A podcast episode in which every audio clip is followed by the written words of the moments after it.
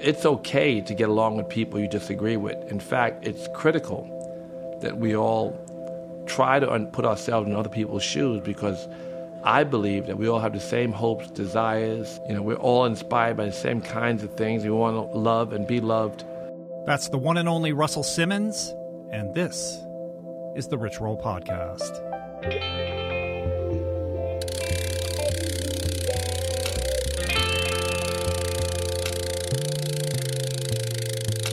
Rich Roll Podcast. Hey everybody, how you guys doing? My name is Rich Roll. I am your host.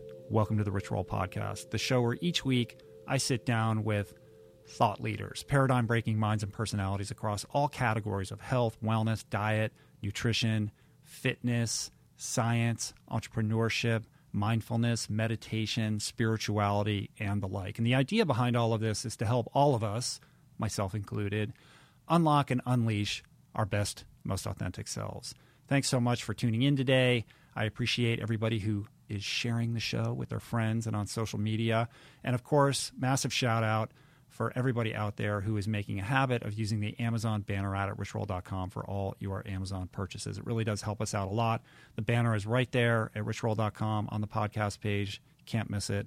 Uh, and it's a great way to support the show. It doesn't cost you anything extra on your Amazon purchases, but it really does put some much needed wind in our sails so that uh, I can do what I do here. So thank you so much. Uh, pretty pumped about this episode. I've got yogi, meditator, hip hop pioneer, and entrepreneur extraordinaire Russell Simmons coming at you in a couple few to talk about his life, his path, and his new book, The Happy Vegan. He's a super interesting cat. But first,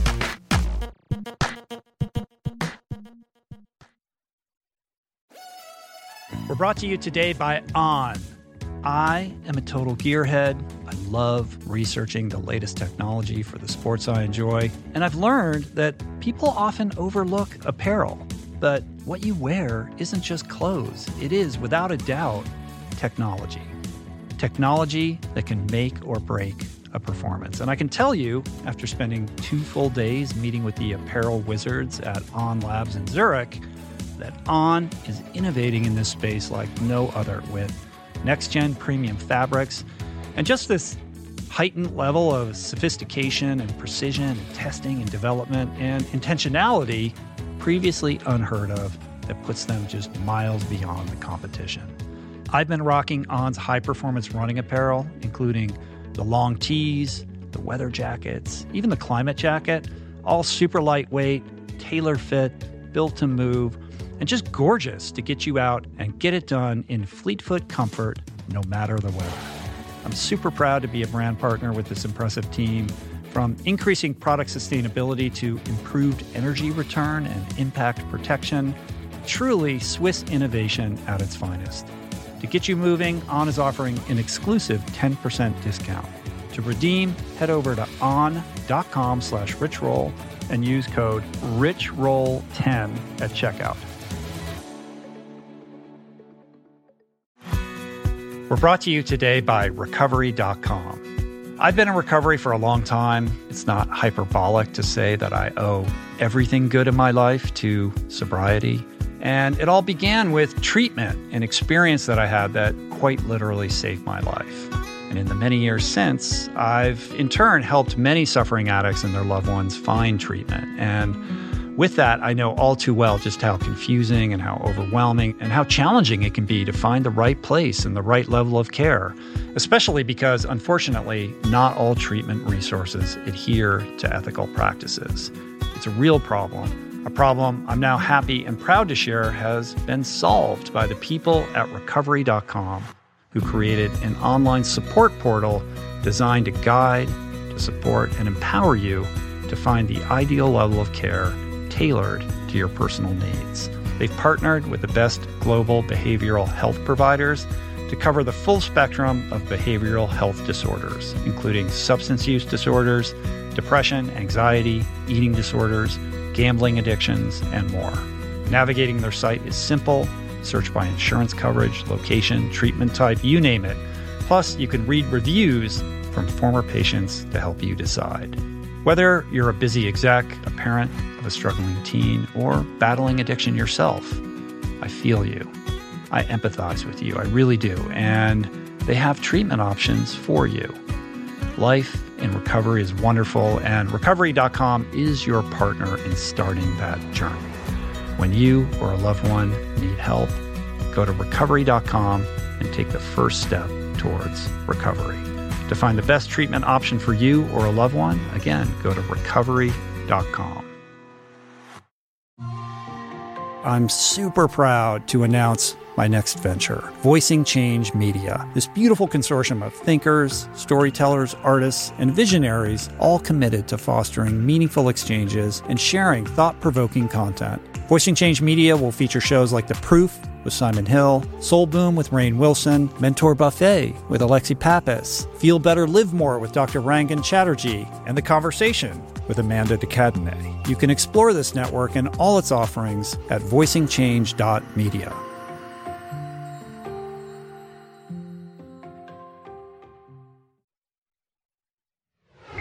All right, everybody. I got to tell you guys up front, right before we get into the interview, that this is perhaps my most unique conversation to date for a wide variety of reasons, which I'm going to get into in a second. It's with the impresario of hip hop, the vegan entrepreneur, yogi, and meditator himself, Russell Simmons. Uh, this guy is a straight up pop culture icon. Most people are familiar with Russell, his story, his entrepreneurship. But in case his name is brand new to you, I thought we could do a brief bio and break it wide open. In 1984, Russell co founded Def Jam Recordings with Rick Rubin, and he quickly rose to prominence as this guiding force in the quickly growing cultural revolution that became hip hop. And he did it by championing all its breakout stars. Def Jam became the label, signing all the movement's forerunners, acts like LL Cool J, Public Enemy, the Beastie Boys, and of course Run DMC. But Def Jam was just Russell's first step in empire building. Before selling Def Jam to Universal Music Group in 1999 for $100 million, he formed Rush Communications and he began branching out into a wide variety of interests, everything from management to apparel, film and television projects like The Nutty Professor and Krush Groove. And his current holdings include a vast array of interests and philanthropic efforts, including All Def Digital, Argyle Culture, Rush Card, Global Grind, and even a yoga studio play in development called Tantris. And all of this is fascinating, of course. But what most interests me about Russell is his personal journey, how discovering yoga and meditation ultimately led to his embrace of veganism, and how all of this has tremendously influenced his life, his business, and of course, his advocacy. And I think it's really rare to find an entrepreneur, a pop culture icon of his stature, who is so open, honest, very human, uh, outspoken, and really devoted to raising consciousness around the issues of the day. Issues like the horrors of animal agriculture, the declining state of human health, particularly in African American and lower socioeconomic demographics, and the disastrous state of our planet's environmental health.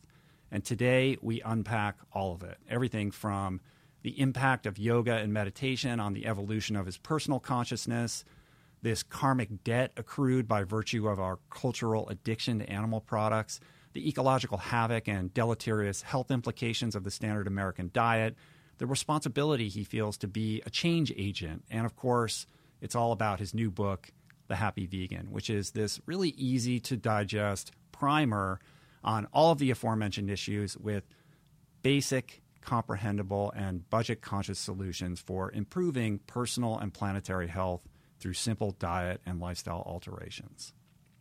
I will say this. I usually try to architect the general direction of my conversations. I have this idea of where I want to start and where I want to go with my guests. Uh, this is not one of those conversations. Again, probably my most unique podcast, primarily because I don't really think I was ever in control of this of this conversation. I was definitely not in command here. Uh, I'm not quite sure about how this one is going to land. There was a little chaos here. We did the interview in his office. The door was open. People were coming and going. Uh, and when it was all said and done and the dust settled, uh, I wasn't quite sure what exactly had transpired. And I suppose it goes with the territory when you interview someone this busy, someone with this level of charisma. It's part of the vibe that makes Russell Russell. Uh, and I loved every minute of it. Uh, and I think you guys are going to enjoy it as well. Uh, lastly, before we get into the interview, I've got a special guest coming on right after Russell for a short segment. So please stick around for that. I promise you guys it is worth it. And a final note uh, this episode is chock a block with expletives. And generally, I keep things clean and family friendly here. Uh, but it's more important to me to be real, to be authentic, and of course, allow my guests to be who they really are. And Russell's just a guy who rolls thick and deep with the language, just who he is. And to edit it out or to bleep it out, I think would just hit a false note. So, just a heads up if you're queasy about this kind of stuff or you got kids in the car or whatever. In any event, uh, let's dig on Russell. Without further ado, enjoy my conversation with Russell Simmons.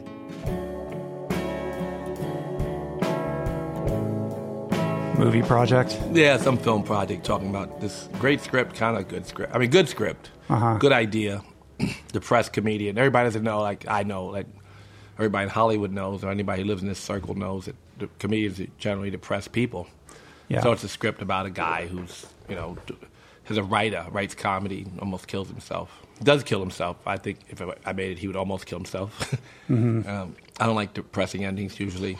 I didn't like the end of Birdman. I don't know why the fuck he had to go out the window. Do you know why he went out the window, Simone? Did you want him to die? Want him to die. Is a, Did he stretch. die or did he fly? Uh, I think he died. That Yeah. nigga just jumped out the window and died. He's uh, never he never flew before. He Uh-huh. died. That was stupid. His daughter looks up in the air. Like, come on. I, I think it could have been okay if he just came out of the thing and it's like was thrilled to be alive. You know, Mm-hmm. had a little bit of a revelation. I'm always happy with the revelation that's okay to live rather than kill yourself. That's the, not the best ending for a movie. So you doing this outside the studio system?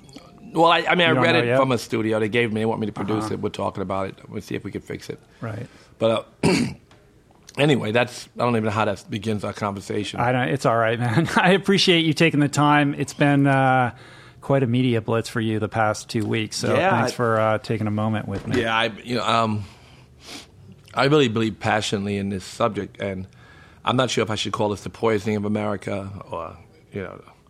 Depending on the radio show, the poisoning of Black America, you know. Was there a conversation about the? Was there a being- conversation about the title? Uh, yeah, I call it the happy vegan because all my books are so happy, and I wanted people to be able to digest the ideas. You know, I'm not a I'm not an angry vegan. Mm-hmm. I like angry vegans. You know, I'm sure that Martin Luther King was happy Elijah Muhammad called a white man a devil.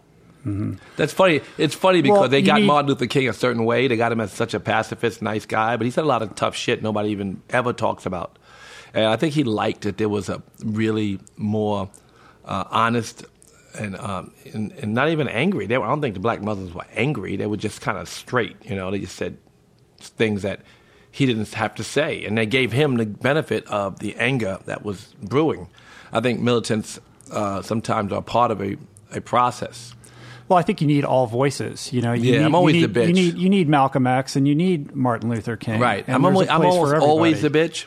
Yeah. I mean, right, Simone? You would say that? Simone Reyes is an animal activist. She'll lay in there. Right. So of- Simone's voice is different from your voice, and there's a place for both of those in these conversations. Yes. Well, we need Simone to throw some paint on somebody's coat. I mean, I'm. That's my friend's coat. I mean, I didn't want her to wear it, but you know, he's- I But mean, that- shit like that's what she does. Yeah, so yeah, but that is the barrier, especially when you're, you know, doing mainstream media. You're sitting down at CBS this morning. I mean, you did. you see how angry uh, my good friend. Well, they accuse you of being the angry vegan when you're really coming at it from a really palatable, you know, sort of optimistic. I said I told Gail, Please. who I love, Gail King, I love, good friend. Backstage, we're laughing, talking, everything. I said I'm not an angry vegan. She got on stage and said I'm not an angry vegan, but she said it in a mean way. Mm-hmm. I told her that 50 percent of African American women over 20 have heart disease. She said I'm healthy. I said I, I, you know, I know you're Like, healthy. I assume you're you're healthy. You're fucking Oprah's best friend, and you, you have all the all of the resources in the world, and you probably never ate anything non-organic since you heard about organic, and some of that stuff is actually organic. Some of it, right? So, Mm-hmm. so there's that, you know, and and you have probably have every, you know, she's probably doing cryotherapy. I just did it.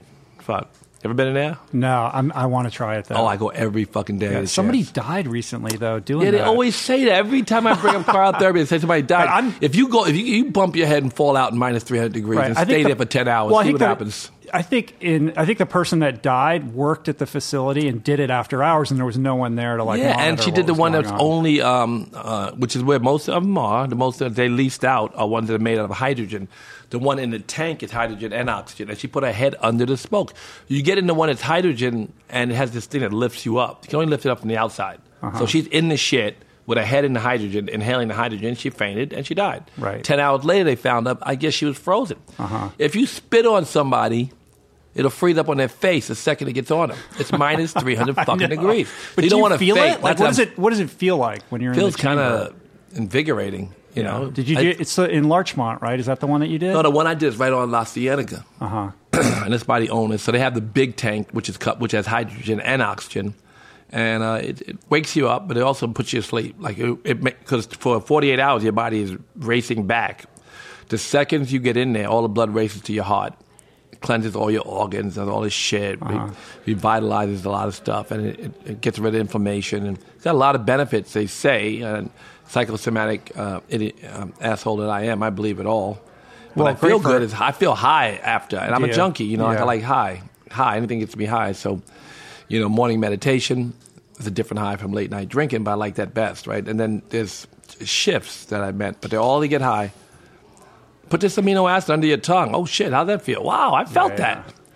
In fact, Yeah. have Oz send me that shit. Dr. Oz Garcia, send me the amino acid he's been bragging about. Uh oh, you can get in trouble with that. Just put though. under your tongue. You know, but uh, yeah, it's cool. I, I, Tony Robbins swears by that. I think he's got his own chamber. Yeah, his own chamber. Yeah, yeah. Oh, you know all about it. Yeah, Tony Robbins Yeah, got his yeah. own chamber. Um, LeBron, all it's the rich people. That's why you. I'm not. I'm not fucked up. Yeah, but a lot of people are. You know, underserved community members. And the book teaches people who don't, you know, necessarily have all the resources how to how to live as a vegan uh, lifestyle cheaply. Well, that's the biggest thing, right? Oh, I mean, call how do you- Adidas too. I meant that. Too. That's the second thing. You got to call Adidas.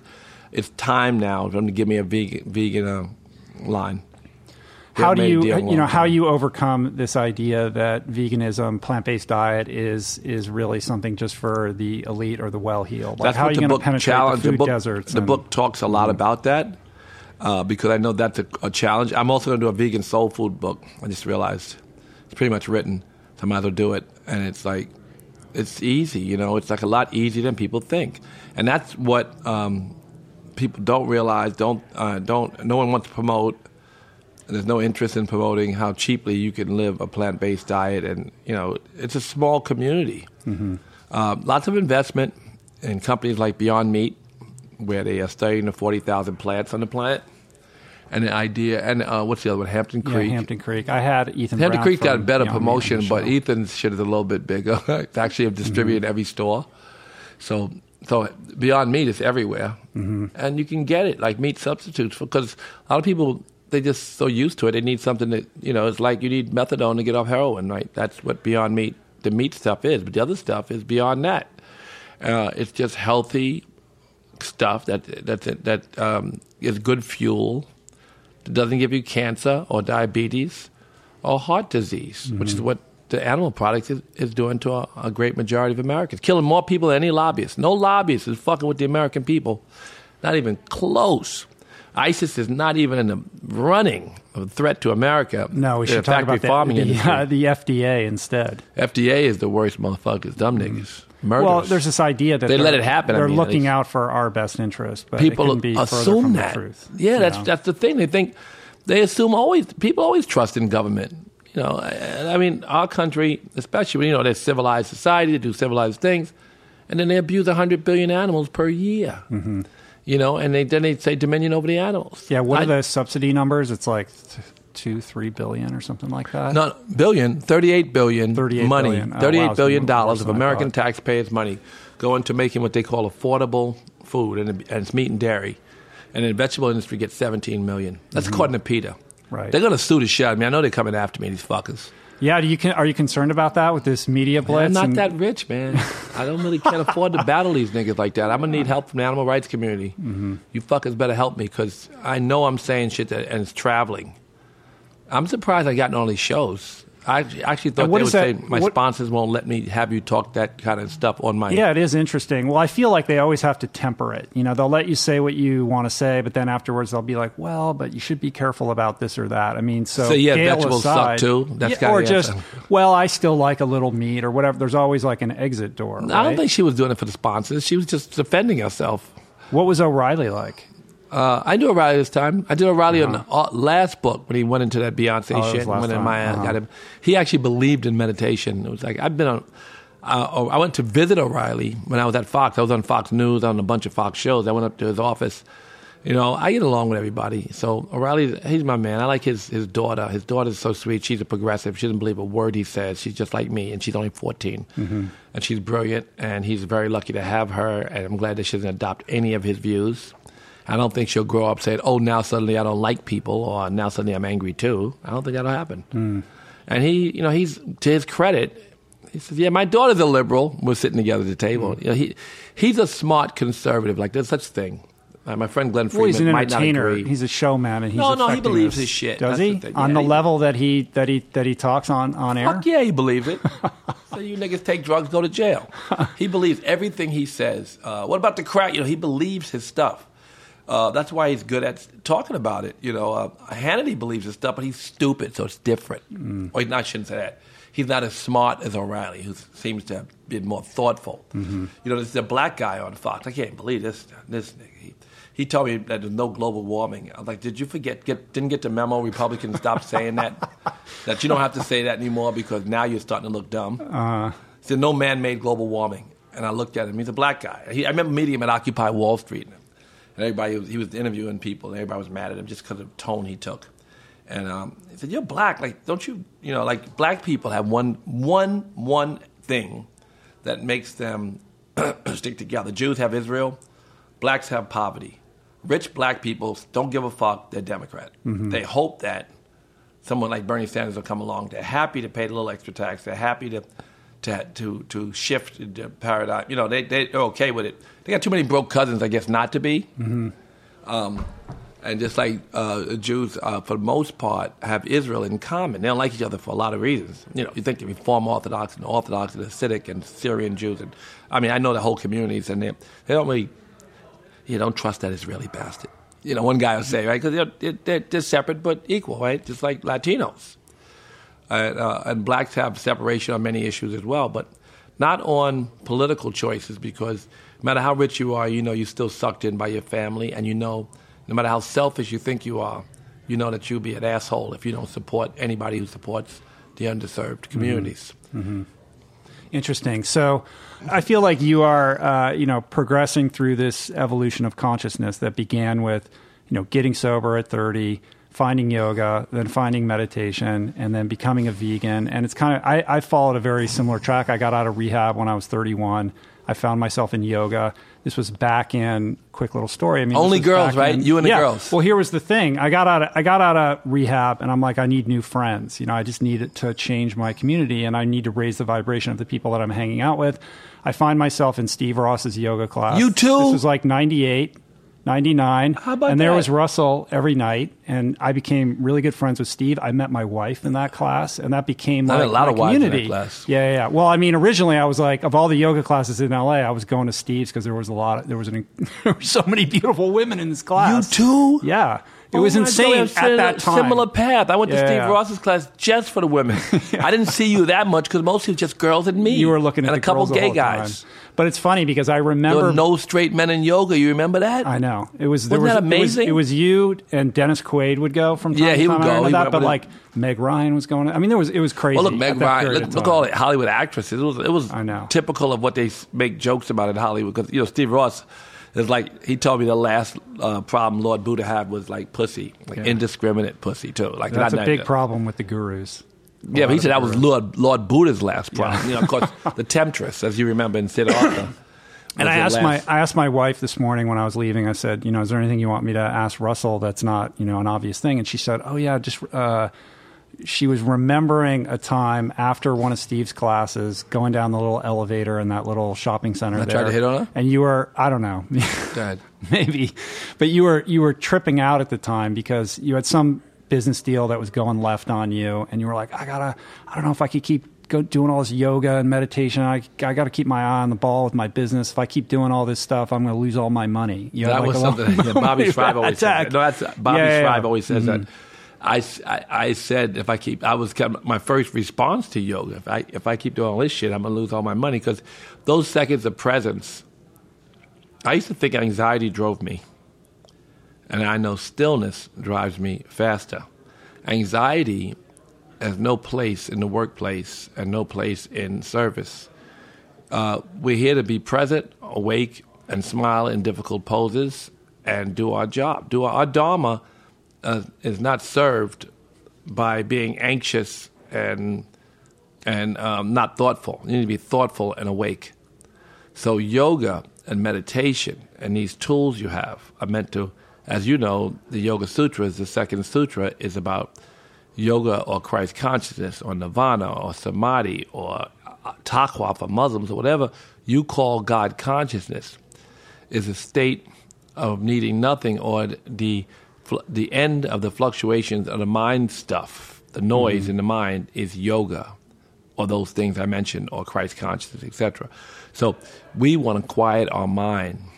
And then once that's done, we become so much more effective. So the first chakra first, the Muladhara chakra first, because you can't serve the world unless you take care of yourself, Simone. Mm-hmm. Simone. Because you're always out saving animals and calling you're her catching out a like cold. Because she be just doing shit like without taking care of herself. Right. I mean, the She's translation always that is, saving yeah, animals, you, and she, you can't save animals if Yeah. you're sick. you can't you can't help others unless you tend to yourself first. Like, what attracted you to this yogi path? It's not selfish to take care of yourself first. If you're selfless, he the blind dog comes first. All right, well, the blind dog's going to outlive you. Who the fuck take care of the blind dog? I know. For the listeners, Simone Reyes is sitting right over here. Who who you've you've been Russell's assistant for a long time, right? Assistant, uh, I, I uh, think she executive. Like, how do you? Right. What I don't know what the t- what you would call, how you she's define the relationship uh, now. Right. Uh, she's a film and television executive, Uh-huh. and she, you know, you know that's what she does, film right. and TV. But she was very avid animal activist, right? Of course. So, and she's sitting there with She's Yoda. like, she's like Malcolm X. Yoda, the blind dog. Yeah, she takes care of, except she spends time taking care of blind dog. I personally couldn't give a fuck about a blind dog. but, I mean, I really don't care about animals as individuals. I don't understand how people could, you know, walk their dog with a fur coat. Mm-hmm. But at the same time, I don't understand how we can worry about one animal, saving the life of one animal. Of course, I do get, and it's in scripture, and certainly in Satchidananda's translation of Yoga Sutras, the story about the boy throwing the starfish back in. You know this story? He's walking down the beach, throwing starfish back in the water. Thousands of them scattered across the the, the, the floor of the um, on the sand by the ocean. And the guy says, "You can't. Why are you trying to save these starfish? You can't save them." He said, and he threw the one in the water. He said, "Not that one. I did save that one." So that's the one at a time. And one at a time always seemed not fruitless, but not as fruitful as making people aware of the massive suffering. But I think they need to be they need to identify mm-hmm. to to really help. So it's kind of a little two edged sword. But like the 200 horses, they say, oh, they did a good deal. And I said, I don't give a fuck if you say 70 of the 210 horses. I don't want kids to see the horses, Mayor de Blasio, at all because then they see our exploitation, our nasty habits, our lack of concern for life. Mm-hmm. So it doesn't matter if there's less horses. I could give a fuck about the 70 horses. And when I said it was a Holocaust, they got all mad, Abe Foxman. I said the Holocaust was the 100 billion animals. 10 billion in America alone birthed into a horrible life of suffering um, through rape and every other factory practice just to destroy the planet and poison its inhabitants. That's what that to me is the the, the big thing, and um, not saving one. The, the cow that jumped off the truck that ran away, and most cows couldn't run. It was amazing. Ran around Right. through Queens. Everybody chased it. Finally caught the cow. Put it in an animal reserve. People visit the cow. Yeah. Well, it's like But what, about the other cow, the fucking truck? Right. I mean, it's like I, I mean, Let's I have talked a to, steak after we see the cow. I talked to Gene Baur about this on the podcast a couple of times because, of course, at Farm Sanctuary, he's rescuing these farmed animals, right? And he can't rescue all of them, but it's almost like this symbolic act of just being in this place of being of service to these animals in whatever way that you can. So it's it goes back God to that starfish those- analogy. who do have int- high intention and do good work. Um, I know that that's it. Know they say the world is in perfect order. There's suffering. There's this, there's that, and the other, and you have to live in it and be a servant of it, and that's the spiritual path. I break from that path in some ways, but then again, I think it's still the same thing. Do the best you can with what you have.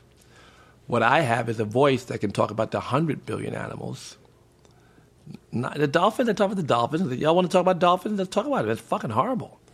Y'all want to talk about the two hippopotamuses that got their head cut off or whatever? They take their tusks? Yeah, talk about it.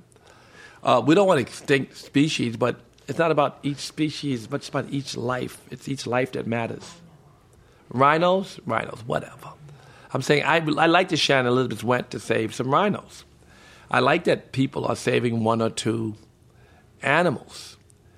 But the massive slaughter is the worst karmic disaster in the history of the world. And that, to me, is a focus that, you know, without the kind of compassion that saves one animal, then I guess we won't ever, you know, save them all or change the way that we birth them, treat them.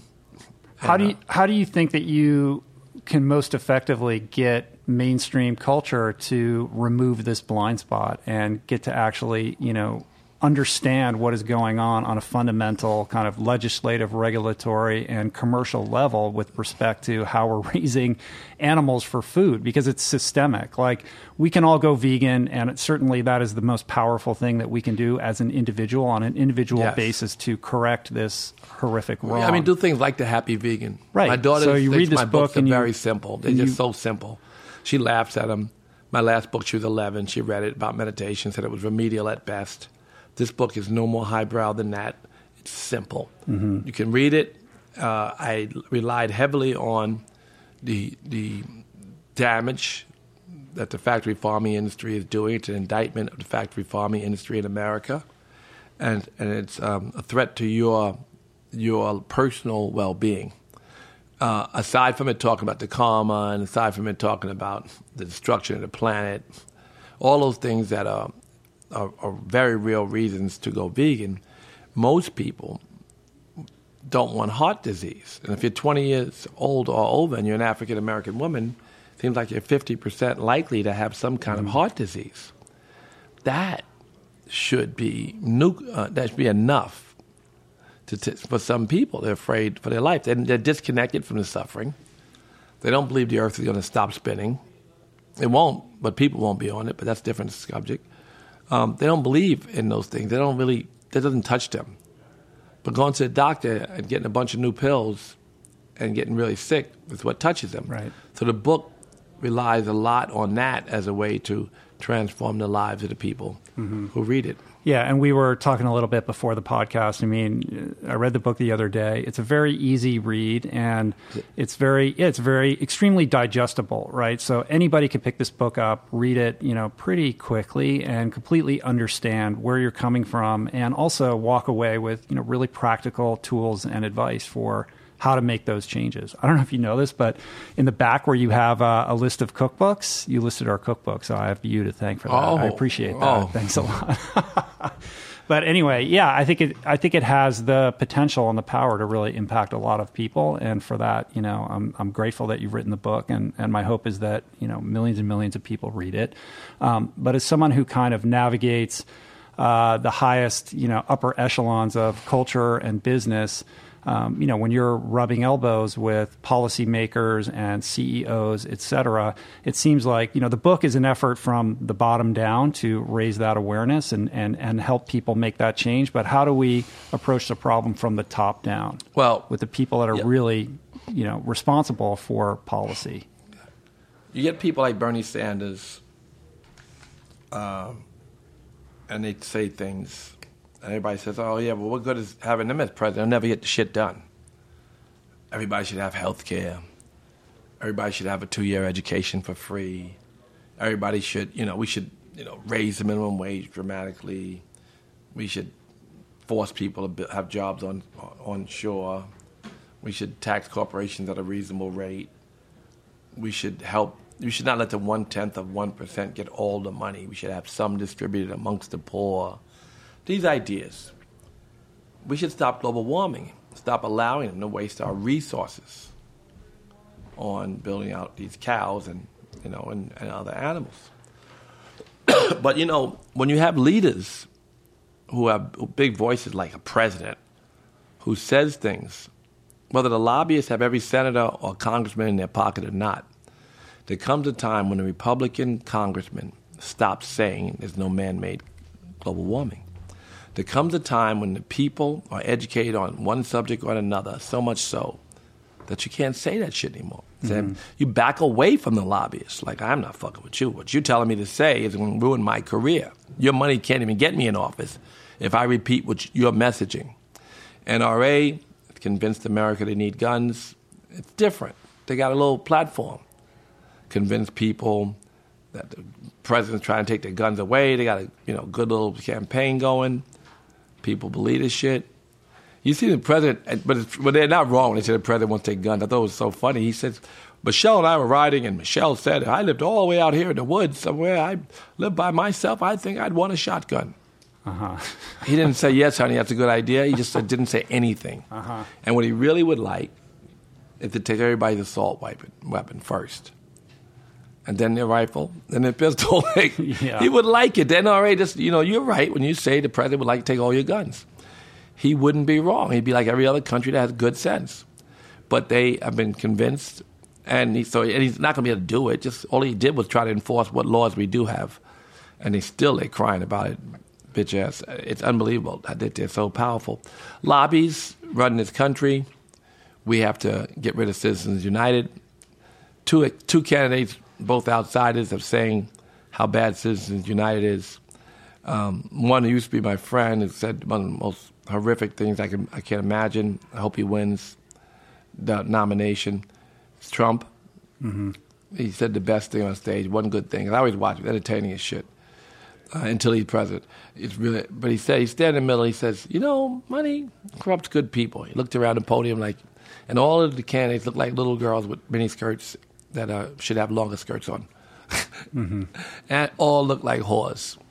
And I was sad, but it was true. He said, but I was glad that someone said it, and it was funny that Trump was the one to say it. Bernie Sanders, of course, exudes that freedom, gets his money from underserved community members, stands up for them and tells the truth in regards to the lobby in some some of the subjects that, that we care about. Right. I mean, I think the first step is we have to change, eradicate, if not seriously change campaign finance, because oh, without yeah. that, then you know that changes the landscape with I wrote a, um, everything. This is a funny story. I, along with Dennis Kucinich, wrote a constitutional amendment that we introduced that was ratified by Occupy. It was the only thing Occupy Wall Street ever all agreed on. And then we took it, and I spoke with the Progressive Caucus. They said, great idea. Nancy Pelosi was like, this is fantastic. Passed around an amendment, written really nicely, really simply.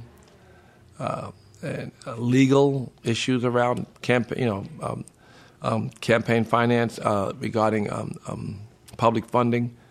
It had to be written in such a way that was, you know, so it was done, and all Democrats said, "Yeah, I want to do it." None of them really wanted to. Mm. Nobody. Nobody wants a mm-hmm. fair shot. I'm already a congressman. Fuck, I'm gonna give a fair shot away. I've been in Congress 22 years. You think I want my competitor to have to gain as much finance as I do? Mm-hmm. I want my my guarantee shoe in shit. Right. So nobody wants that. Not even Democrats, no Republicans, nobody. They want it theoretically, but they don't want it to impact their personal trajectory. Yeah, everybody wants you know? it theoretically. Everybody yeah. wants people have a fair chance, you know, and ideas to win, and the people to give the ideas the, the fuel that they need to actually get executed. Mm-hmm.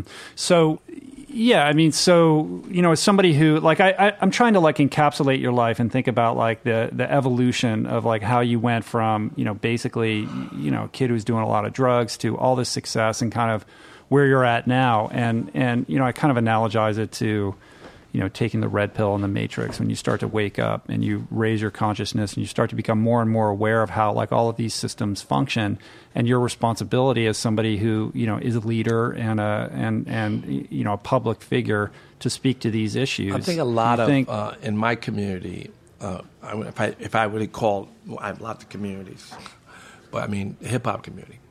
A lot of the guys are big, big voices, and the next thing you know, they're realize that their voice is so valuable, and by the time their star has diminished, and their voice doesn't shine as bright, so therefore now they can't make a difference. All they can do now is be one of the people marching when before they could organize the march just by calling for it. People have 20, 30, 40 million Facebook followers. People have 25 million Instagram followers. It's unbelievable mm-hmm. what they could do. Uh, every so often, you get one of them to, to Instagram something out or tweet something out that matters, and it affects change. Um, so I'm older and I'm still breathing, and I'm still, in some cases, my, my shit travels. So I'm lucky. But you learn when you're older. They all learn something when they're older. There's more than the money they made. Their purpose is higher than the music, the money, the art they exuded. They, because now their purpose has enhanced their ability to execute on everyone's purpose is enhanced. Everyone is here as a servant. Everyone else, everything breathes because something else breathed before it. Every tree, every bumblebee, every everything. It's all connected. If God were the ocean, we'd be cups of God. We are all servants of this one big living, breathing entity. You realize that more and more as you become older for the most part. You can't help but eventually realize it. But mm-hmm. maybe, you know, maybe some people say over lifetimes. Like say if God were a straight line, you know, God or goodness, you walk this straight line. Yogis refer to choiceless awareness, thy will. Like there's thorns on either side, and you're walking. You get out of line, you scrape the fuck out your arm. The other side, scrape the fuck out your arm. You eventually just walk straight. But it doesn't always happen instantly. So you get out of line and shit feels good, and you mm-hmm. float and then scrape your arm. You always scrape your arm. And then eventually you learn to walk in order. This is what life, they say that's life's struggle or purpose, is to evolve, to move you towards this, this um, service space where you work with all seven chakras, including taking care of the self, without feeling selfish. And your purpose is what's in your Sahasrara, the greatest chakra, this service chakra. But it's because you've taken care of all the other six. And Right. It's the idea of non harming becomes a natural first instinct. Non lying, non stealing, it's the brahmacharya, control of all these. So the first of the eight parts of yoga, the second, the third, for all in order, all together, all of these scriptural recipes, the science of religion, mm-hmm. the sciences of the same one God told by many prophets over and over again in different languages, in different colors. You find out these things are true as you move more and more. So I don't know how the fuck the Pope can tell you a woman can't preach. He's not quite sure about not judging, but not sure about gays, and but he doesn't know what dominion over the animals is. He hasn't said shit about the animals. Mm-hmm. How the fuck you, did you not read the Bible? Dominion Well, I over the think I feel like dominion of over the animals is completely misconstrued and misunderstood by them if they say it's okay to Well, dominion. I mean, what is that? What's the definition of that word? What does that mean? I mean, I, for me, like I read that as a responsibility to tend and take care of. yeah. Well, It doesn't think mean to to dominate in the sense of of destroy. No, it doesn't mean that at all, and no one can really actually make a case for that. All they can do is like brush over it, act like it didn't happen, like never heard it. Mm-hmm. That's what they're doing. They're being incent- they're being um, quiet on the issue because it's something that just read it quickly and forget about it. And it kind of plays into just take advantage, but you don't want to say it because it sounds stupid to say it. 'Cause You know it's better than that. You know better than that. So it's an interesting um, discussion um, how religious people can have right in their scripture one thing and then do something totally different. Um, it's a reality we have in all religions. Um, I was thinking the Pope, such an enlightened person, for the most part, would say that. What do you? th- What was going on with you that attracted you to this yogi path in the beginning? Like what? What know. brought you I- into this? I, um, I went. I told you the same reason you went. girls, just us and girls, full class. Uh-huh. That's where it starts. Sixty girls, loud rap music. Steve Ross, right? Played Uh-huh. played "Fuck the Police" when we were going to yoga. We loved it, right? That's how we got started. It's amazing. We have that same. It's a it's a landing pad. It's like But then I started going place. to teachers where they taught Yoga Sutras, the Bhagavad Gita, the Hatha Yoga Pradipika. You had to study the textbook of yoga psychology. If you were there, you were vegan. I mean, it was like this real hardcore yoga place. And my gurus At helped me. Jivamukti. Yes, my gurus helped me to evolve more by reminding me of what's the truth. That's in yoga were- scriptures as well. Who were those gurus? Sharon and David at, at Jivamukti. Uh-huh. Yeah. So they, they really gu- removers of darkness, right? Guru, the meaning of guru. So they were great for that. And uh, then I decided I liked hot vinyasa. So now I'm always in these tr- these places that are like gyms sometimes. You know, they're just hot. Mm-hmm. Like Steve's class, but you know, gets hot anyway, but not at 105 degrees. So Right. I go to those classes all the time. I'm building a yoga studio. Yeah, I read about that. It's called Tantris. Tantris. Tantris. Yeah, where's that going to be? It's going to be at the entrance of the Soho House. Oh wow. You know, if, if I taught cool. Oprah through through Bob Roth to meditate, and if I taught Ellen DeGeneres through Bob Roth to meditate, if I pushed these people with big mouths to meditate, they pushed 1000000s and that is an amazing. Um, um, that's why I say about the big picture. So imagine if I have my Tantris, and it's there, the entrance where Sotheby's is, 9200 Sunset, and that's Tantris.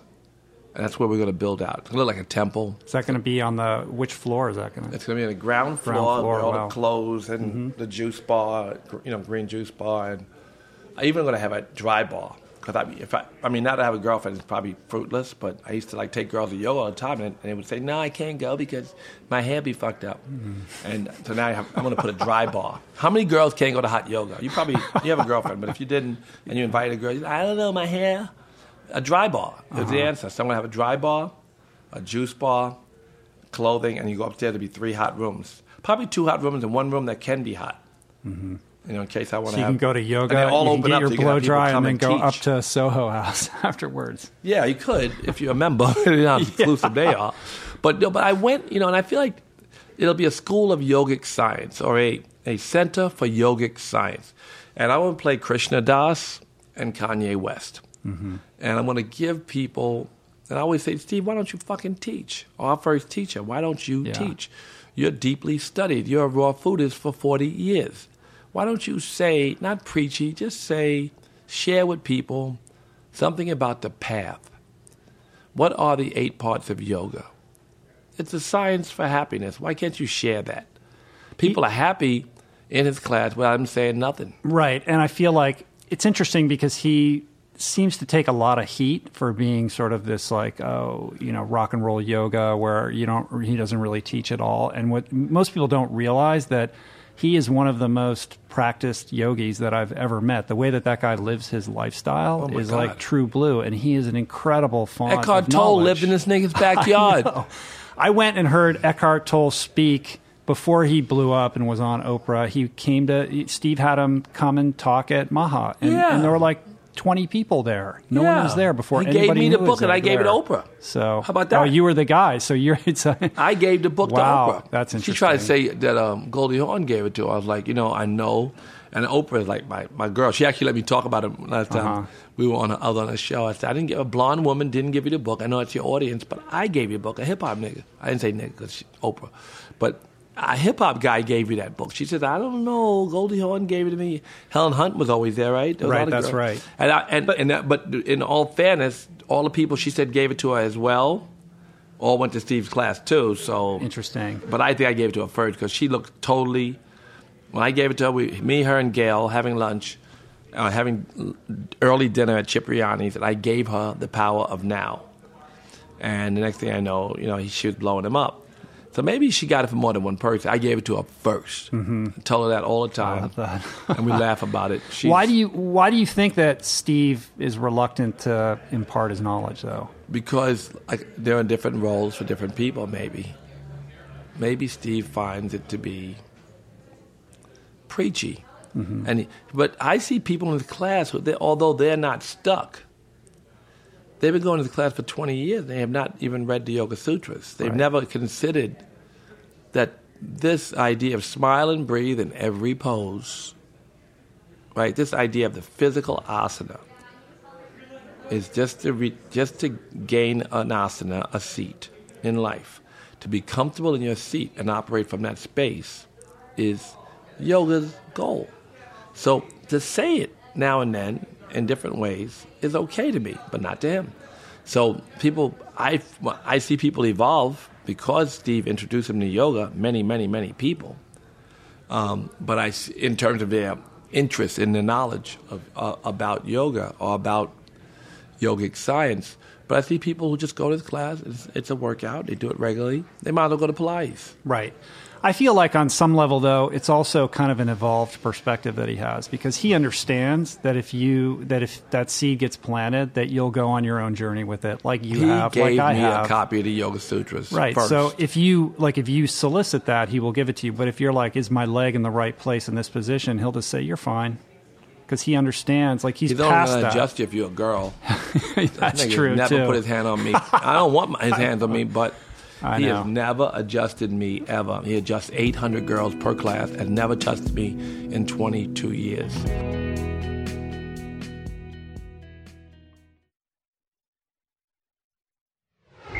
So let's talk about meditation for a little bit. Uh, you're, this is something you've been doing. I'm not looking to get 30 or touched. 40 Steve years. listening. All right. I'm just I think it's I, funny. I don't It's know if Steve's hilarious. listening to, but Steve, we love you. Can we get some green juice? That shit Um, must be poison from the last time I was here, right? I just bought it this morning. Oh, word? Oh, good. I want one. Okay. As somebody who's been, how long you been meditating? Thirty years? No. How long you been doing 20 this? years. Twenty years. All right. 20 years. I've been meditating uh, probably 18 years. Right. And if you had to encapsulate the benefits of meditation in your life, like how do you, how would you articulate that? My name is Rush. I like my quiet time every day. Love it. Love it. It's it's self reflection. It's personal. Uh, you get a chance to to to, um, to watch your life. If you were to be in moving meditation at all times, or if you were to find a, a second of pure stillness in meditation, uh, it, it just it's such an enlightening thing. A joke, what happens? Everything goes away but the giggle if you get the future and the past. Meditation is to get hundreds of thoughts out of your mind, slow them down to four, five, or eight, or ten, or twelve, or whatever it is, or maybe one thought, your mantra. This idea of quieting the mind or rebooting the mind has so many benefits. It's unbelievable. It's like now, it's not just eh, you know the Buddhists and scriptures, and it's not just be still and know. It's not just a bunch of rigmarole from all the prophets all the time. It's not just that crap. It's Science Journal. It backs up what they've been doing for thousands of years. It changes the way the brain functions. It grows the gray matter in the brain. It connects the left and the right side of the brain, and it, you know, and, and that leads to better immune system, better memory, better, you know, able to, you know, function and live longer, and it does all these things for you. Mm-hmm. So now you know through science that what they've been promising you is good is really good. So that's like, how could you not want to do that? Right. And I feel like I feel like meditation is having a big moment right now. Like it's really kind of burst onto the mainstream because of all these uh, scientific studies that are coming up with all of this information that you just spoke to. Um, and I think that people intellectually understand all of this, and yet they can't get over that hump, or they just say, you know, I'm just too busy. Like I get it, but it's just never going to happen. And The you know, Maharishi had a great few people quote. are as busy as you are. So I think I do more and I do less. I meditate every single day. I don't give a fuck if I was negotiating between Putin and Obama, some great deal that had to get done, and I was the mediator. If my last class of yoga today was going to close, I like to be with people. I like to do it. If that class wasn't going to happen because I'm stuck with these two niggas, I would leave them and say, y'all fix it yourself. I would not miss my yoga class at, at, at uh-huh. any time, and I would not miss my morning meditation. So, first chakra first, and I think I'm a better servant because of it, and I don't make exceptions if I can help it. Mm-hmm. I mean, I've been So on planes, priority. It's stuck It's on planes and missed yoga. It's happened, but not possible. If it's possible to get there in any city, no matter where I travel, I find yoga. Mm-hmm. And no matter where I travel, I, find, I, I sit in a space. I don't think you need to go anywhere to meditate. I don't need to go to an ashram. I sit in my bed. I sit up straight. I meditate. But the point I make is that I don't miss taking care of myself, and those two things are part of my, you know, taking care of myself. And what does a meditation uh, protocol for you look like? Is like Vedic or TM? Like what kind TM. of do? Yeah, TM. What kind of TM? I'm uh on the board. I love it to give it to students. Uh, I gave away a mass mantra in my book, which I know is you know everybody's mantra is secret in TM. The one I paid twenty five hundred dollars for, no one knows. I paid for the Uh-huh. motherfucker, and it's my secret, and I do use it. Who taught you? Uh, Bob Roth. Uh-huh. I bet you gave a lot of niggas the same mantra, but it's okay. no one will know. Everybody's vibration. Uh-huh. is different. He can. I don't know how these monks or teachers, and I always call Steve. I always call my guy a monk. Bob Roth, the guy I sent to Oprah, the guy I sent to everybody like Mm-hmm. Russell Brand, all of them, that guy. He's like he eats lunch. His last meal is at two o'clock. Said his son's fires and digestive system, and I said, "How'd that come to that?" He said, "Well, it's in Ayurvedic science, but how did you Mm-hmm. come to do it?" I came to do it. Like when you know what's right, you eventually start doing more and more of what's right until one day it becomes your routine. Mm-hmm. He lives like a, I mean, he's a monk. He hasn't had sex in 38 years. Are you fucking kidding me? and so he, and he said, not interested. He laughed. He gets a little shy. I said, you gay? You want to fuck me? No, no, no, Russ. I'm not interested. In, are you kidding me? That's the last thing I want to do. So you want to fuck a girl? Not really, no.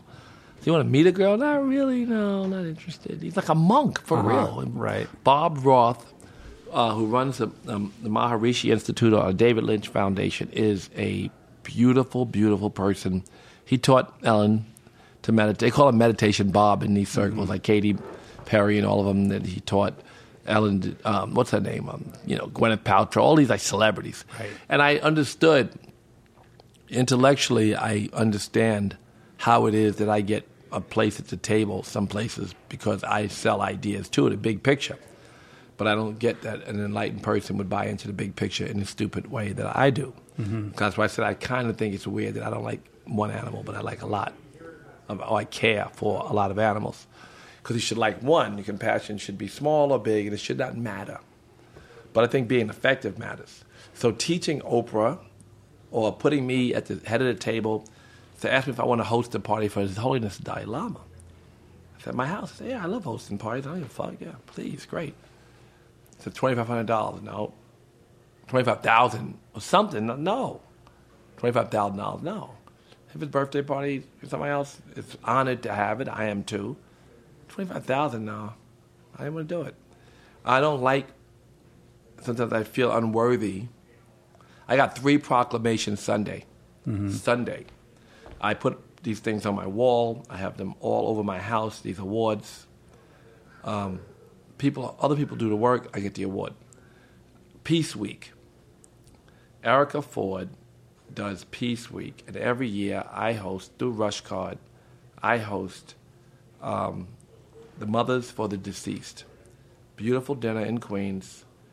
Serve them vegan food. Amadou Diallo's mother, example. So many mothers who lost their children through violence. A greater number through police violence are in this group than I would have thought. Because I know it's a lot of kids killed themselves, but it, it was a greater number, and I realized, wow, you know, um, there is a great percentage of these kids. Anyway, they had have, they've been very, very successful. The I Love My Life Life Camp program, and I support it, and I support that dinner. I got three proclamations: state councilman, state senator. Uh, you know, if I'm getting all these awards for these people doing all this work. Mm-hmm. All I do is support it, tweet about it, and raise the money and give the money. Mm-hmm. So I got my shit, and I, I don't devalue it. I still like the proclamations more than the gold records, but I realize it's just playing a role next to the person who's doing the work. God favors those who are doing the work, I'm sure, over those who are just, you know, hi, I'm Bill Gates. I gave, I, they probably like him too. I gave a hundred billion dollars, whatever the fuck he gave.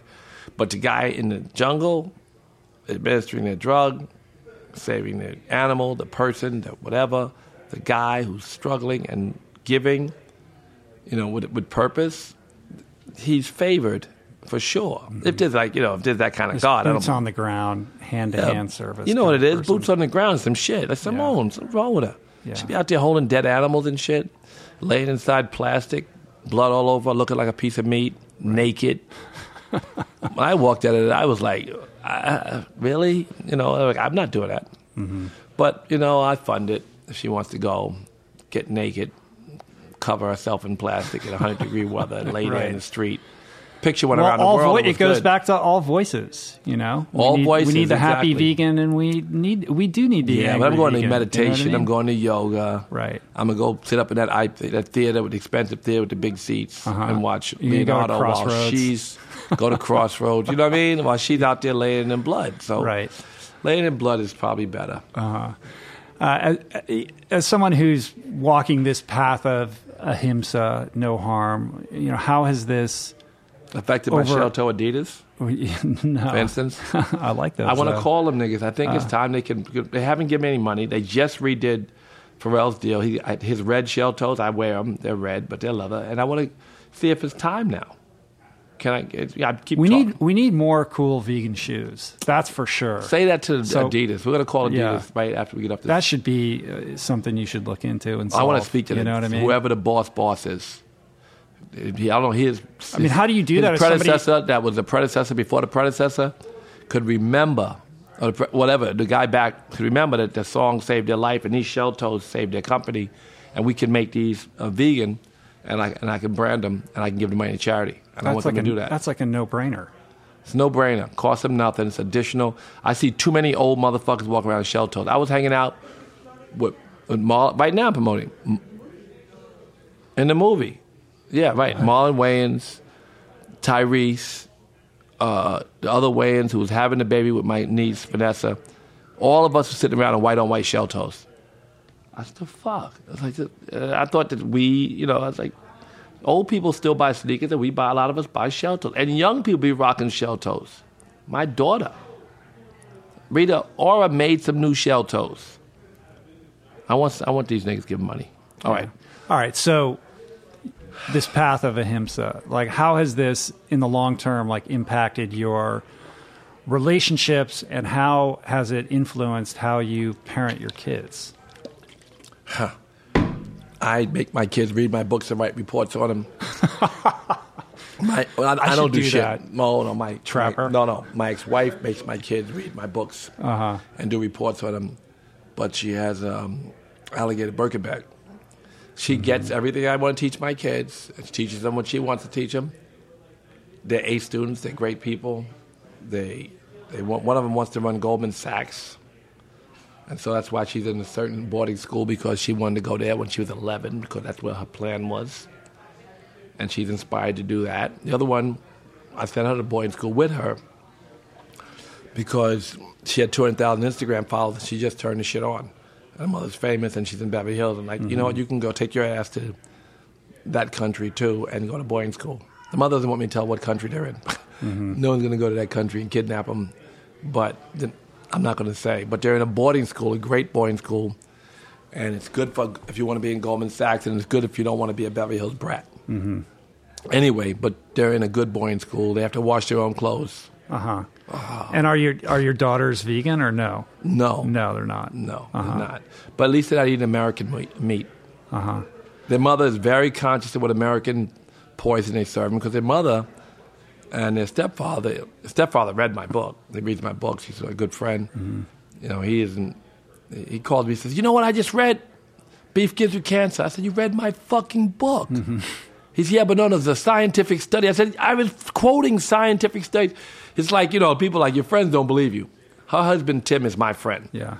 And he's like, yeah, all right, Russell, you and your happy vegan shit. You know, probably he's probably a conservative, but never talks politics with me. And uh, he's very sweet. He's like one of those guys, you know, measured, because he runs Goldman Sachs Asia. He's brilliant, smart, good influence on my kids in many ways. But you know, um, we almost got in a fight with some Albanians in, in on a, we were on vacation together. I was on his boat. He's about to blow up their car. He's not a joke. He's smart, strong German guy, like you know, straight, straight Arnold Schwarzenegger type nigga. Great, my kids love him. He's loving. He's hardworking. He's family first, and um, but he's a you know he's a different guy to me. So he read my book. Good book, Russell. I like the way he asked, He gave me notes, everything. But then when he read it and somewhere else, he tells me what I said. It's in my book. And it just reminded me how friends re- how friends respond to you. I can't make none of my friends do shit. No, it's interesting. Yeah, it, it doesn't. that, it doesn't work that way. Your yeah, close friends are like, "Fuck way." you. No, they don't listen to me. Yeah, yeah. yeah. Oprah, I get her to meditate. Yeah. Well, Kimora made my kids sit still with me for two years. Right. She'd walk in the room where we'd meditate every morning before school. And if she catches one of them with their eyes open, they're in trouble. If she catches one of them giggling and playing, she's in trouble. Sit your ass fucking down. And when they sit down, they would disappear. But if she walked in and they weren't, just do it again. Like, come on, just meditate, make them meditate. Interesting. She, she would make them do, and I always worry that they'll do what she does, which is not bad. It's just different instead of what I, what she says. Well, that's bad. What she does, some things she does, um, it's just the way of the world. She has all the best bags, all the best stuff. She's a high-end fashion designer. She has a shop on Beverly and she makes beautiful, expensive stuff. And, and my daughter's like, they want this scarf. So I take it by the scarf, I can't say no to nothing because I'm the dad who doesn't even live there. So fuck mm-hmm. you. So they live in a, another country in boarding school. So when they come home and daddy takes them shopping, I took them through Soho. I showed them all this beautiful shit.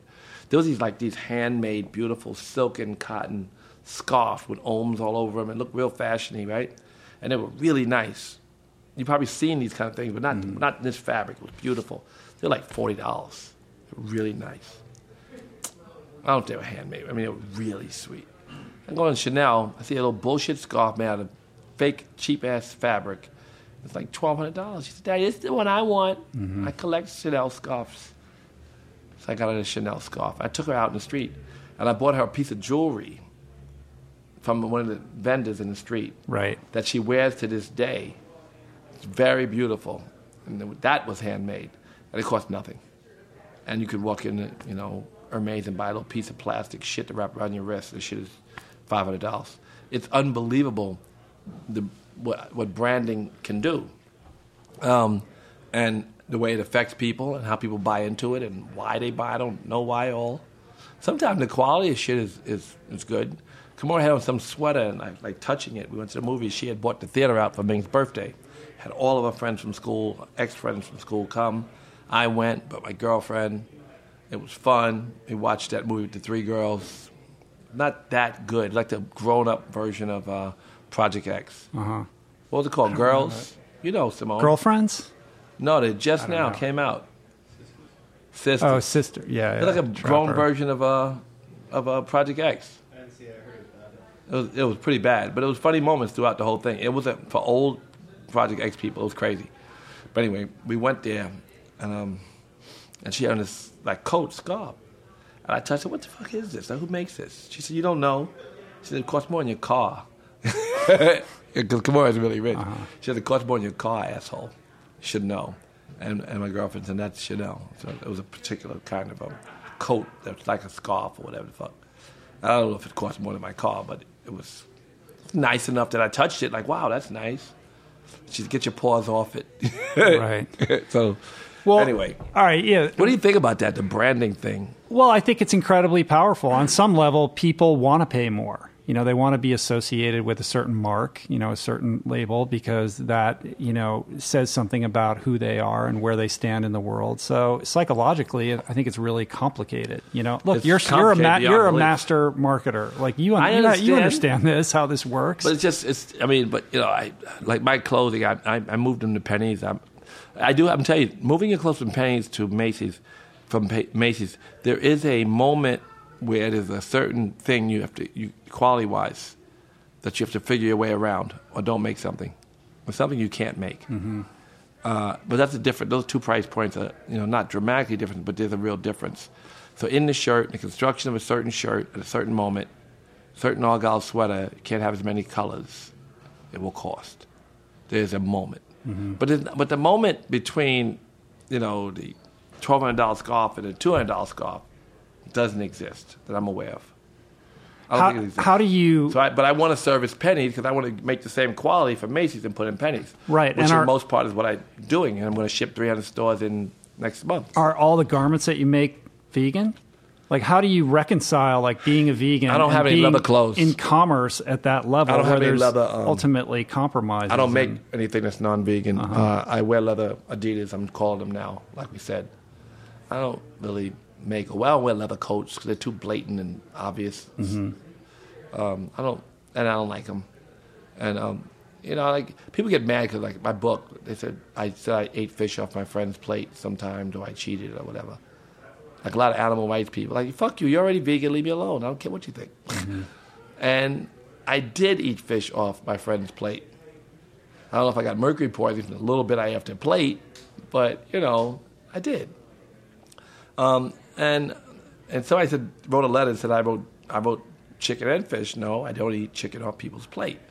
And in the beginning of the year, I go complete like more of a monk. Toward the end of the year, I start lightening up, having a glass of red wine, doing dumb shit. All the way to New Year's Eve, where I act up fucking full. But but mostly, I live a very straight life, and like I probably won't have I won't probably eat fish off somebody's plate till August. Who knows when the fuck I'll do that? I mostly don't do these things. But I like people. You know, it's accessible. I'm real. We fall off the wagon. We get back on it. This stuff. I want people to be able to digest this message and not feel threatened by it. Yeah, I think what happens is is people find a reason to disconnect from it because they just find it to be so inaccessible or impossible. Like, Yeah. uh, there's no way I could live my life that monastically, so I'm not even going to try. Yeah, so the absolute is not always easy. Um, I do believe, though, like I'm always good at picking a day and say I'm not going to do this after that day. I'm not going to have one instead of two. I'm not going to have one cigarette instead of two. That's just stupid to me.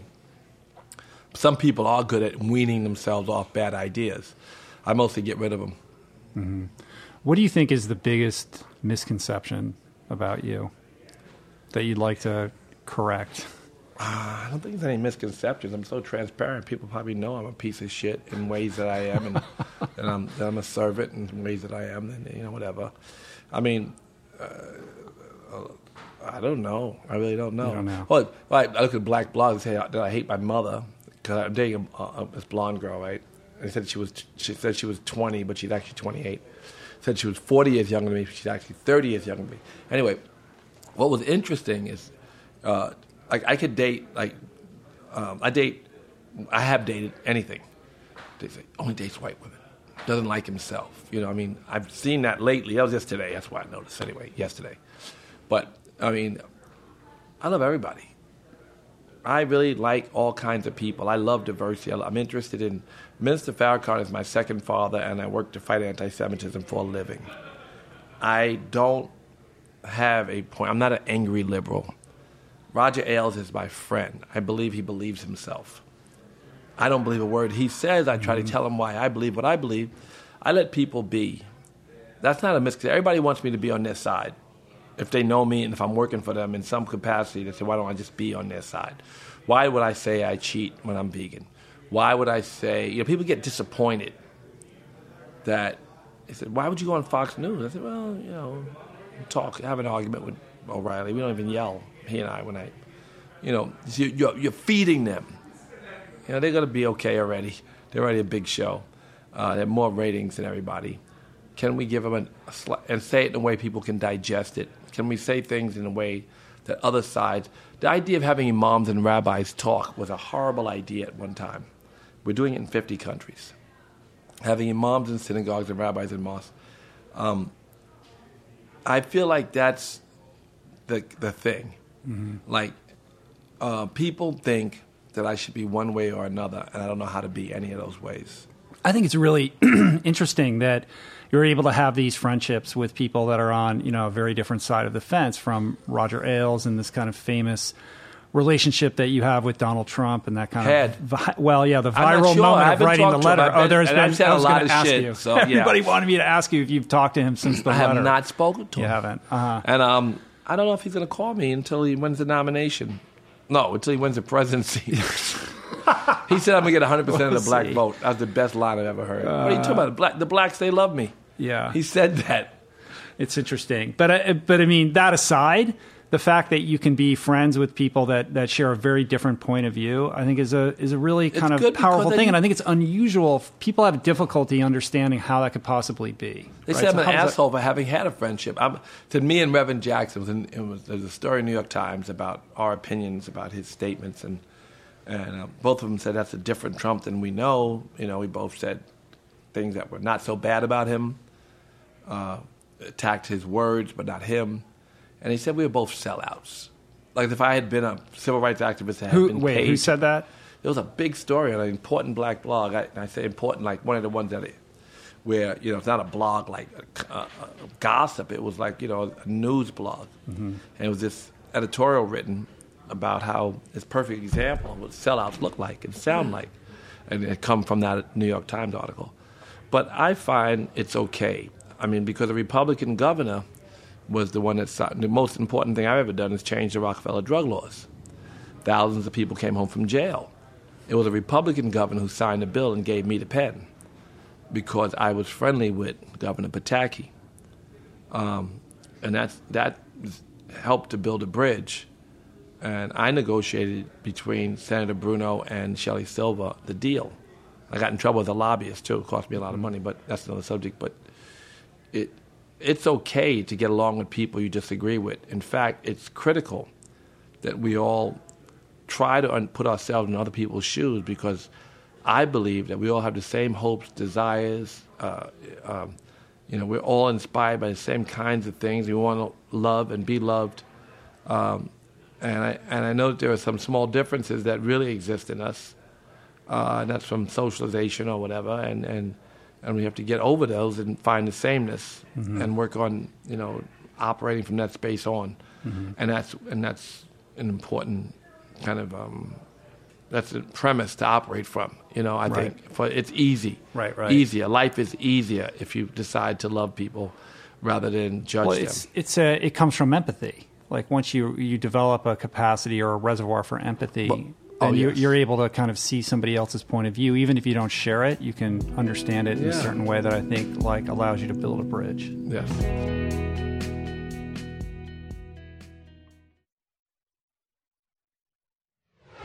So the book's The Happy Vegan. It's an easy way out for those who think it's difficult to become vegan. A very easy way out. It also is a little bit about your personal health, a lot about your personal health and how the American factory farming industry is poisoning you. The book could be called The Happy Vegan or The Poisoning of America. There is no one protecting you. The FDA is not protecting you. No one is. And they're giving you food that's causing cancer and heart disease and and diabetes and I mean there's just a lot of crap that's being fed to us. It's not and, and so we have to make choices ourselves to save our families. If we're adults, we want to keep eating the same barbecue beef, that if you eat that as a 30 of protein, it's 20 cigarettes a day. How much carcinogens you're ingesting. If you want to have 20 cigarettes a day, go right ahead. Shoot yourself in the head if you like. Don't do it to your kids. Don't share. Don't say, I had a hot dog, my kid can have a hot dog, because your hot dog is different from your kid's hot dog. Um, so it talks about the compassion issue, which is, I think, a critical one, a comic disaster. And it talks about this fact that if we keep it up, there won't be an there won't be a uh, inhabitable planet for human beings uh, very soon. So that that threat is looming.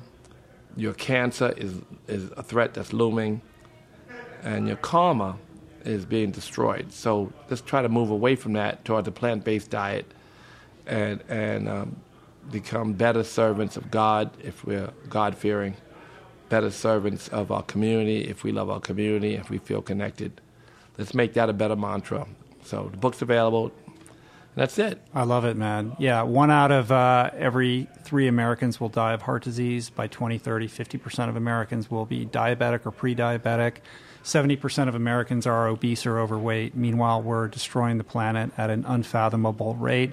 The amount of water, land, uh, resources required to run our current food system and animal agriculture is reprehensible. It's polluting our oceans at an alarming rate. It's causing species extinction. It's raping the rainforests. And the karmic debt that we're accumulating by this massive slaughter is unjustifiable on every level. And with respect to the healthcare statistics, I imagine that they uh, increase precipitously uh, when you look at the African American population and as you slide down the socioeconomic scale. Uh, we're at a crisis point. Um, I think we're also at a very interesting and exciting moment where openness to the vegan movement, to the vegan lifestyle, to trying to live our, our life in a more sustainable, sort of, you know, karmically aligned way has never been, you know, more uh, well received or, or in vogue. And um, I, like yourself, share a certain level of optimism for that. And I appreciate your level of advocacy and activism in this arena because you could be doing anything with your free time and you're making this choice to do this, which I think speaks to you and, and your character. And I think it's awesome to see where this is all going to be heading. That's a, a, a great wrap up. I mean, all that stuff's in the book and all that obvious stuff that you and I discussed and the way you repeated it and wrapped it up is, is brilliant because it, it's kind of, you can't argue with that you know, the argument that's built around. And, it, you said one interesting thing I want to add to. You said that it's becoming in vogue. Uh, books like this are, are, becoming more accessible. Will likely be a Times bestseller. The all other ones have. It's likely to be visible in places like Dr. Oz took us on, and you know everybody's taking us on. So we're on these shows. We're getting this voice, this voice out, but we absolutely have to do it so I think that's why it's in vogue. Like you have to do it. we're like we're gonna fucking no die. Option. You know, you're gonna be plant based whether you like it or not. Exactly. If this planet exists long enough, because we can't continue to feed the planet the way that we're doing it. It, Yes. do, it just doesn't work that's any right. other way. It doesn't work. So- Thank you so much for having me on your Yeah. blog, man. I Thanks, love man. talking to like-minded people. You're not angry that I tell you this. I share with you information, and you spit it back at me. You know, even more concise. So it's really, really important to to spread the word and do it the way that they can digest it. Because Simone's going to kick him in the ass. So we'll say it nicely, and Simone, you can kick him in the ass, and that's what. Thank you so much. All right, man. Thanks. Peace. Great to talk to you, Russell. Peace. That was good. Lance.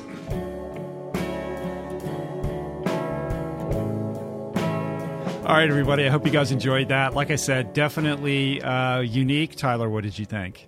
Yeah, it was a great, free forming, kind of cool, eclectic conversation. Yeah, I mean, it was a little bit uh, different, a little less straightforward than my typical conversations, but he's so charismatic. Uh, he has such a big personality, and I thought it was really engaging. I think there's some good takeaways there. Uh, so, anyway, I hope you guys enjoyed it. Make sure to make a point of checking out the show notes on the episode page for this week. Lots of uh, links to take your edification and your infotainment beyond uh, the earbuds. And uh, I've got Tyler Pyatt here in the podcast studio. Say hi, Ty. Hi. So Tyler, uh, many of you know, has been my producer. He's my son, my stepson, uh, and I think from day one, pretty much, Tyler has been boots on the ground, the guy who assembles the podcast week in, week out. Uh, the theme music that you hear was uh, performed by Tyler and Harrison, right? I think t- Harrison actually wrote the theme music. Yeah, Harry and I. Harry did like the, like the little ditty, and then I just did some chords on top of it. We did it in the warehouse, Right. quiet on like the laptop. Right, I know that. Well, the funny thing about the theme music is that uh, when we first started the podcast, episode one, I went to you guys and I was like, I need, I need some theme music. Can you guys like mock something up? It doesn't have to be perfect, doesn't have to be great. I just need something to get going, and we can replace it later. And you guys did it in like an hour, and that's still the theme music. And the idea was that I was going to swap it out with something a little more, you know, you spend a little more time and make something a little more, I don't know, whatever. And it just kind of stuck. And it, to this day, it's still the theme music.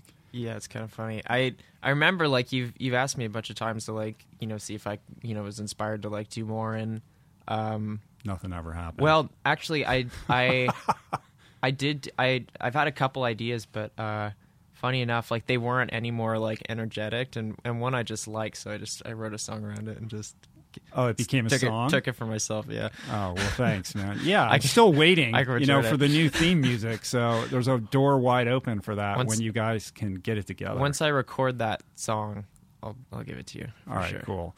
So the reason that uh, Tyler is joining me for the outro to this episode is for two different reasons. The first reason is that I just wanted to thank him formally and on air for all the hard work that he's done. Um, Tyler is going to be moving on, and we're going to get into that in a second.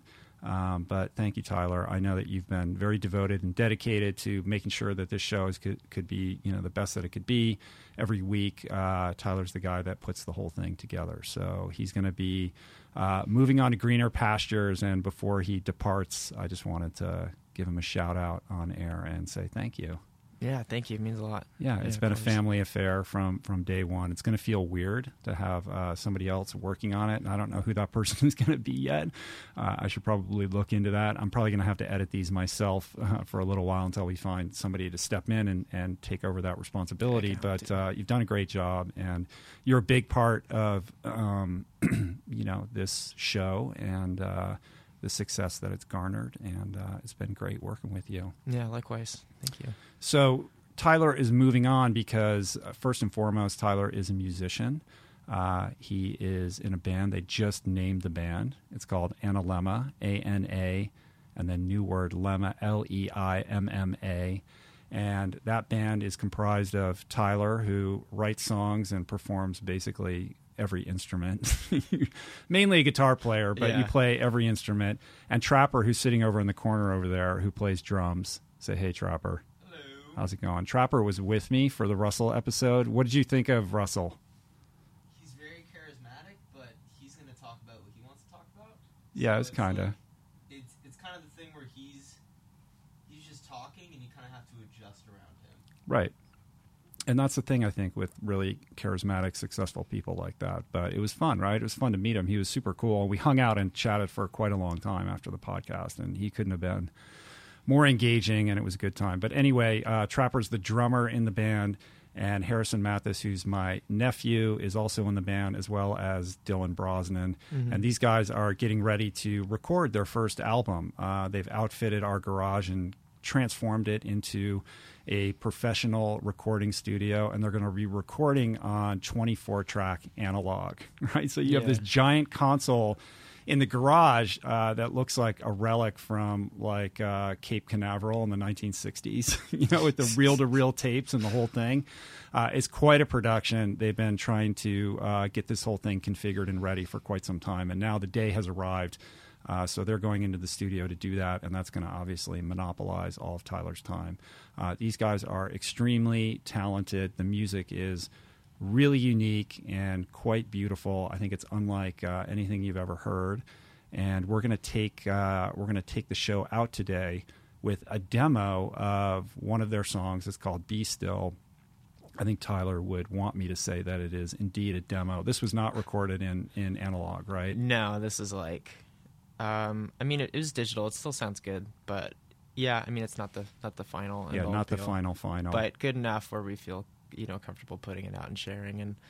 Um, yeah, a good reason for like people to sort of start getting involved, other than like we are a band, which doesn't really Mm-hmm. for anything. Like, there's no, so we kind of are reviving our pathetic Facebook page and trying to get. I know you just put a fa- you, you're very social media resistant, uh, you know, so you're, you're not exactly engaged online. But now the day has kind of arrived where you kind of have to step into that world a little bit. So they put up a Facebook page.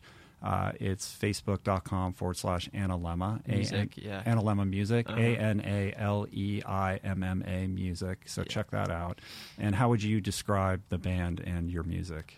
Um, I would say it is like, um, sort of like a really candid, uh, kind of left of field singer songwriter chorus. So like Harry and I just write with an acoustic guitar to start most times, and and then kind of like building around sort of like a Nick Drakey, Neil Youngy type Mhm. core, like a lot of atmospheric and ambient touches that are really like I don't know. We we want it to be like forward thinking and very um, spatial, so that you kind of I don't know get like a vibe and there's a there's like a setting for the Mhm. song that's unique and interesting and transporting. Right. Yeah, it's sort of it has a Nick Drake, uh, Bob Dylan vibe, but also very influenced by bands like Radiohead and Grizzly Bear. And quite uh, interestingly, you have Chris from Grizzly Bear, who's kind of been mentoring you guys, and you're going to start. Another reason why you're you're stopping with the podcast is you're going to start um, working with him on production stuff, right? Yeah, I'm yeah I'm gonna be like uh, yeah his like assistant a few days a week. So Right, start school. Start tomorrow morning. Yeah, cool. Yeah. So we're gonna we're gonna take the show out with "Be Still." Um, anything you want to say about this particular song and what it's all about? Um, let me think. Um, I mean, yeah, this has been an interesting song. It's gone through like a lot of, a lot of changes. Um, and yeah, I mean, it's it's kind of like, uh, yeah, it, it this one definitely has kind of more of like a Neil Young thing going on, but um, yeah, I mean, it's just it's just kind of about connecting and trying to connect with people and and having your own kind of inner dialogue about it. It's very impressionistic, so I think people can get whatever they want out of it. Um, and I think just in terms of the emotion, uh, yeah, I mean, it, it's kind of it's very like melancholic. I think that's sort of a thread that runs through everything I do artistically, and and yeah, I mean, I mean, hopefully it's like it's kind of has a bit of a calm thing to it, but also, you know, still has some edges that we left on it. So, um, yeah, I mean, we really hope you like it. I want to give uh, I want to give credit to obviously my bandmates and also uh, Jimmy Horry, who was a guy that we worked with for a long time, who uh, contributed a lot to this song. Mm-hmm. So, hey, Yeah. It's a really beautiful song, uh, and we're going to play it in a second. But before we do that, a couple quick announcements. Uh, I've got a new video up on the YouTube page. It's called Vegan on $25. It's short, it's fun. Uh, Trapper, who's here, helped me out with it, and he appears on screen too. We had a lot of fun making that video. You can check that out on my YouTube page, just youtube.com forward slash rich roll. Uh, add me on Snapchat. I am Rich Roll. I A M Rich Roll. I'm doing uh, daily little videos there and have a lot of fun with that. Um, check out Julie's new podcast, Divine Through Line, her spiritual musings on the divine through line in life, uh, sharing her experience and very musically based. And you just guessed it on on your mom's podcast too, right? Yeah, I did. Yeah, if uh, yeah, if you like uh, if you like the first song or want to try something different, there's like a there's an acoustic performance I did of another song uh, on it's on our Facebook and on her Facebook And her, Twitter. Yeah, yeah, yeah. Or just you can hear it performed on her podcast. yeah, yeah, performed. Yeah. So check that out. Of course, for all your plant powered and RRP swag and merch, go to richroll.com. We got all kinds of cool stuff there. Keep sending in your questions for future Q&A podcast to info at richroll.com. And thanks so much, you guys, to everybody out there who has supported the show by telling your friends, sharing it on social media. We love you guys. Uh, of course, thank you to everybody who has been using the Amazon banner ad at richroll.com for all your Amazon purchases. And if you're interested in uh, listening to the entire RRP catalog beyond the most 50 recent episodes that you can find on iTunes, uh, check out our free mobile app for your iOS devices. You can find that in the App Store or on iTunes. So that's it.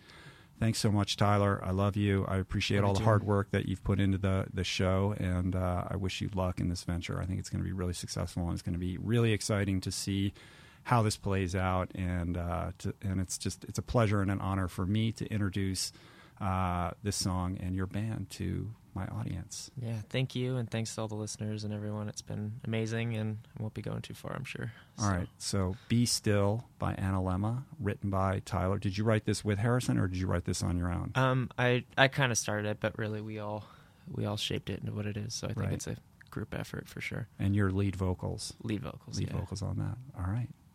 Enjoy, you guys. Peace, plants. See you soon. Be still,